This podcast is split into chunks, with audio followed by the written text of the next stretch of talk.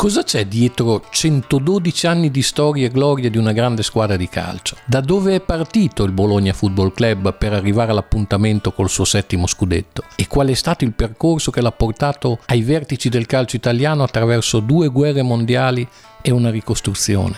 Vi raccontiamo l'epopea rossoblù partendo dai locali fumosi di una birreria e arrivando sull'erba dell'Olimpico in un caldo pomeriggio d'estate, il 7 giugno 1964.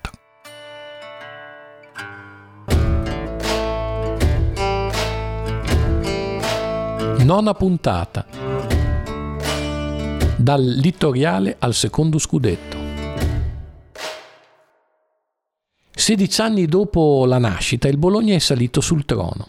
Dopo l'infinito duello col Genoa e la formalità della finalissima con l'Alba ha conquistato il suo primo scudetto e ha la consapevolezza di meritare un posto tra le grandi del calcio italiano, grazie alla cura Felsner. Il ciclo vincente del Genoa va esaurendosi. Nove scudetti alle spalle, nessuno che si aggiungerà in futuro. I punti fermi del mondo del pallone stanno diventando altri. Torino, per dire, dove la Juventus è diventata proprietà della famiglia Agnelli, dove anche il Toro veleggia e alimenta la rivalità. E naturalmente Bologna. È proprio la Juve a fare un brutto scherzo ai neocampioni d'Italia che nella stagione 25-26 arrivano in carrozza alla solita finale di Lega Nord, con una sola sconfitta in 22 giornate di campionato. Anche stavolta due partite non bastano. Allo Sterlino finisce 2-2, a Torino 0-0. La Bella si gioca all'Arena di Milano il primo agosto. Vince la Juve di misura 2 a 1. Segna Pastore, pareggia Schiavio, chiude i conti Wojak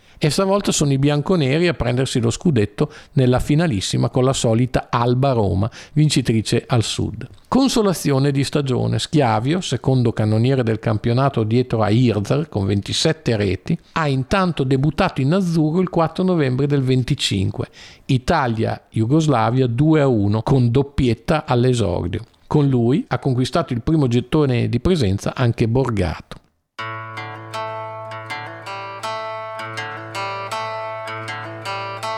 Ma l'ascesa del Bologna ai vertici del calcio nazionale è certificata nella stagione successiva, non sul campo, ma col campo. Il nuovo stadio, che chiude l'era del glorioso Sterlino, intitolato Abadini, e del suo terreno di gioco in leggera salita, nasce in pieno rigoglio del regime con Leandro Arpinati, cresciuto prima della guerra mondiale su idee anarco-individualiste, dopo la marcia su Roma è diventato un pezzo grosso del partito fascista. È presidente della FIGC e sfegatato tifoso rossoblù. Spinge in prima persona per la costruzione di un nuovo impianto destinato a diventare il migliore in Italia. Il 31 ottobre 1926 è lo stesso Mussolini ad inaugurarlo, entrandovi teatralmente a cavallo. Il littoriale sorge su un'area di 125.000 metri quadrati. Per costruirlo sono state utilizzate 2.000 tonnellate di cemento e 1.000 di ferro, oltre a 4.000 mattoni. C'è il più bel campo da calcio dell'epoca, ma anche la pista d'atletica,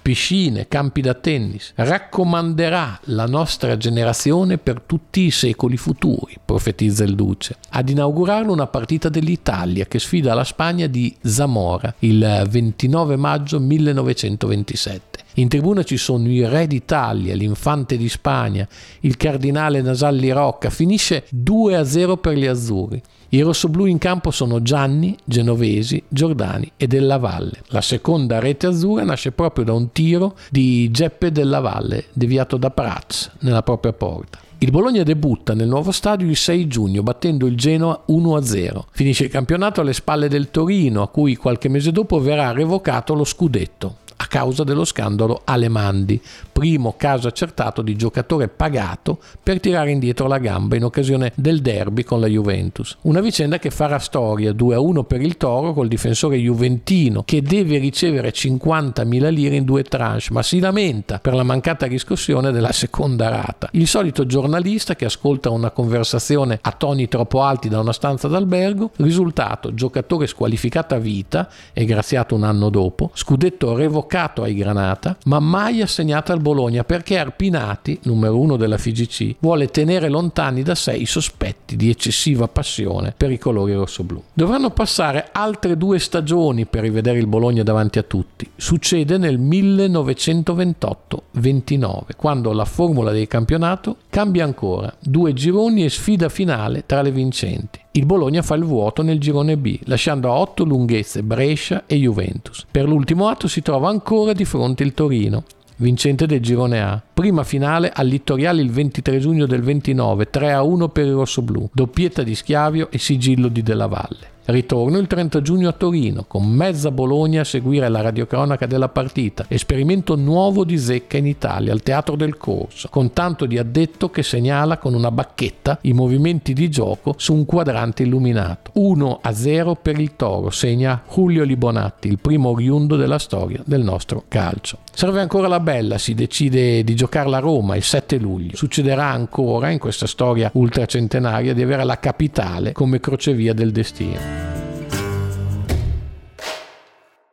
I tifosi salgono su treni speciali pagando 52.000 lire per andate e ritorni in terza classe, più l'entrata allo stadio. È un viaggio trionfale, sugli spalti sono in 30.000. Il Bologna risfodera la maglia verde, l'arbitro caccia dal campo Pitto e Martelli e gli anni tra i Granata. In nove i rossoblù si spingono avanti con la forza della disperazione e a otto minuti dalla fine Angelo Schiavio, incontenibile sulla fascia destra, serve Giuseppe Muzzioli, Teresina, al centro dell'area e Teresina è ancora decisivo. Spara una bordata buca la rete di Bosia, è l'1-0 finale. Il Toro chiude la gara con un assedio alla porta rossoblù, ma non basta. Il Bologna vincerà il suo secondo scudetto.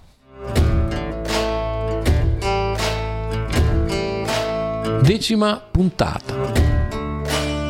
Ho incontrato un angelo. Sui sacri testi del calcio ad Angelo Schiavio vengono riconosciute 198 reti in Serie A. Sono quelle che segnò a partire dalla stagione 1929-30, la prima con la formula del girone unico. Chiara dimostrazione di come a volte i numeri ufficiali non dicano tutta la verità. Quella di Hans Lehn, bandiera del Bologna per 15 lunghi anni, è un'altra. 244 reti in campionato segnate tra il 1922 ed il 1937 e altre 10 nelle coppe europee. E ancora 4 scudetti, 2 coppe dell'Europa centrale, che era la Champions League dell'epoca. Il trofeo dell'esposizione di Parigi a fine carriera, tutti conquistati con i colori rosso-blu. E in azzurro poi 21 presenze e 15 reti col trionfo nel Mondiale 1934 e il bronzo alle Olimpiadi del 1928. Una bacheca da fenomeno, una passione per il calcio e per il Bologna senza uguali. C'è un destino nei nomi e anche nei soprannomi affibbiati per amore dai tifosi ai propri idoli. Angelo Schiavio diventa in fretta Anslen, raccogliendo il testimone dell'angiolino che aveva segnato i primi anni dell'epopea rossoblù e trasmesso la passione a tanti ragazzi. Angelo Badini aveva allevato anche lui, il piccolo Schiavio, insegnandogli passione e rispetto per lo sport. Ha fatto un buon lavoro Badini, ha cresciuto un ragazzo esemplare.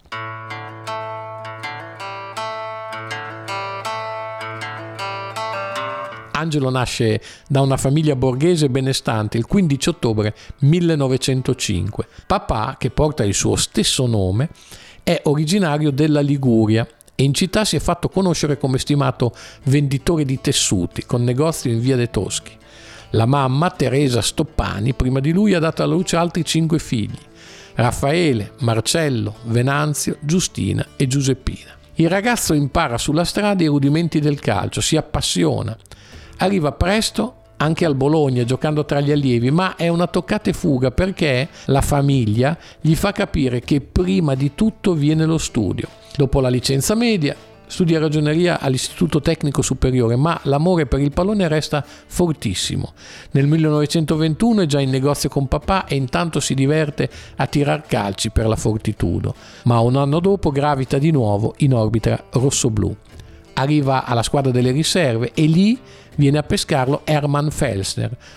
l'ultimo giorno dell'anno di grazia 1922. Il Bologna è in cartellone l'amichevole con gli ungheresi dell'Uipest e mezza squadra in infermeria. Cesare Alberti è già alle prese con i problemi al ginocchio che segneranno la fine della sua avventura al Bologna. Mancano anche Capitan della Valle, Baldi e Perin.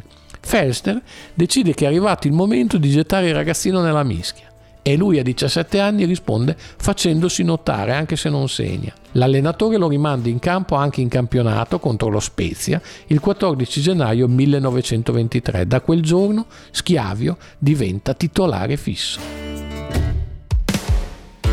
È chiaro che la dea bendata inizia a occuparsi di Scavio dal momento in cui ha girato le spalle a Cesare Alberti, altro fenomeno ma purtroppo bersagliato dalla sfortuna. Di fatto quando Cesare saluta tocca ad Angelo che brucia le tappe. A 20 anni in nazionale, debutta a modo suo Italia-Jugoslavia 2-1 alla Piani di Padova e doppietta del nostro. Il momento più glorioso della carriera azzurra arriva il 10 giugno 1934 nella finale mondiale contro la Cecoslovacchia. Ai supplementari il campione è in riserva, ma le sostituzioni sono ben di là da venire, col senno di poi viene da dire per fortuna. Vittorio Pozzo lo sposta all'ala, scambiandolo di ruolo con Guaita. Angelo riprende fiato, quanto basta per farsi trovare pronto all'appuntamento col gol che vale il primo titolo mondiale della storia dell'Italia calcistica. Quinto minuto del primo tempo supplementare. Planiche battuto, Italia, Cecoslovacchia 2 a 1, rete di Schiavio.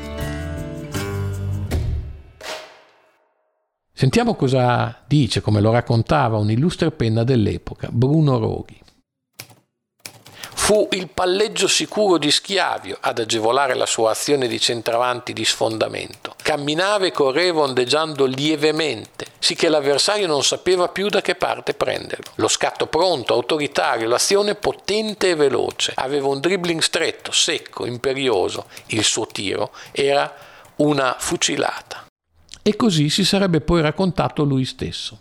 Eccelso era Meazza, forse di me più bravo, l'ha detto la storia, ma in ogni caso sicuramente più professionista. Io ero un dilettante, pensavo ad altre cose, lui stava attento a non farsi male, io entravo come un dannato. Il calcio era proprio la mia passione per il tempo libero, certamente ben ripagata, ma non una professione come per Meazza. Difficile ricordare i gol migliori di Angelo Schiavio, poco è rimasto di quei tempi, più che altro tramandato come leggenda. Nel ricordo di chi c'era resta storico quello segnato alla Juventus in una delle sue memorabili sfide del 1933, una discesa ubriacante, difensori da nazionale saltati come principianti, pallonetto sulla testa del portiere Combi. Anche loro, i campioni bianconero, lo ammiravano e lo rispettavano ricambiati. Tutti meno uno, quel Luisito Monti che nel 32 provò a rompergli un ginocchio, saltandoci letteralmente sopra di proposito a gioco fermo. Schiavio, la persona più mite e socievole del mondo, non gliela perdonò mai. In nazionale grazie a Posto che li metteva addirittura in camera insieme ai raduni per provare a ricomporre la frattura, i due stipularono una sorta di tregua armata, insieme per il bene dell'Italia, ma mai più amici, solo un buongiorno o un buonasera, perché Angiolino non aveva bisogno di essere amico di qualcuno per valorizzarlo sul campo. Lui era un ragazzo di Badini, aveva capito bene cosa sia il senso etico, il lavoro di gruppo, la nobiltà del gesto sportivo, mica come quel Monti che ormai considerava distante anni luce. E viene da immaginare quei lunghi silenzi in una camera d'albergo tra due campioni che non avevano più nulla da dirsi.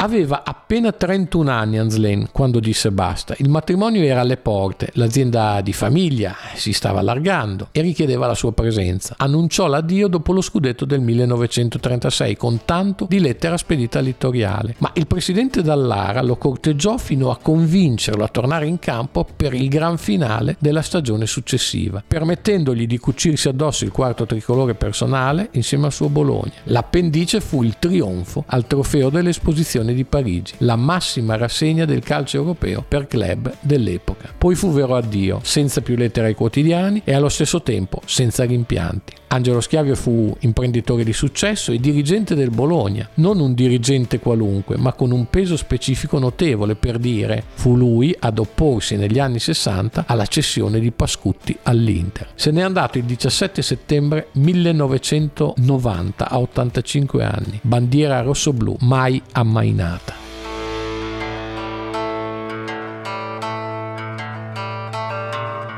Una produzione Radiabo. Scritto e interpretato da Marco Tarozzi. Sound design Giacomo Tuoto.